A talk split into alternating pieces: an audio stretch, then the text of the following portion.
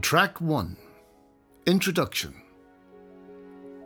This audiobook, produced by Abarta Heritage on behalf of Transport Infrastructure Ireland, tells the story of the remarkable archaeological discoveries that were made in advance of the construction of the N22 Tralee bypass.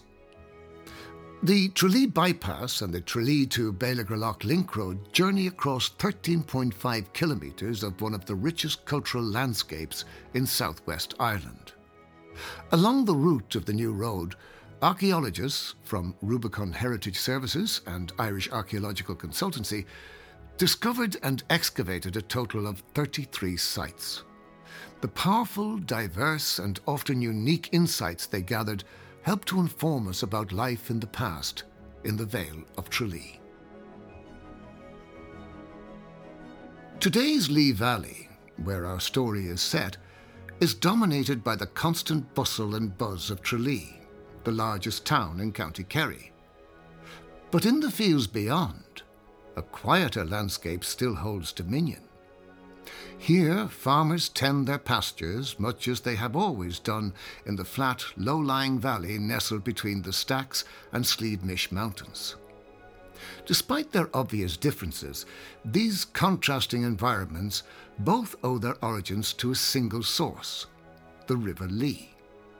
This river has been the central character in the area's human history from the moment the first Mesolithic people turned their paddles upstream in exploration. In the story to come, we will meet a procession of their descendants men, women, and children who called the River Valley home across almost 6,000 years. Among them are the pioneering farmers who laboured on the region's first houses, and the holy men and women who bent their communities towards monumental achievements.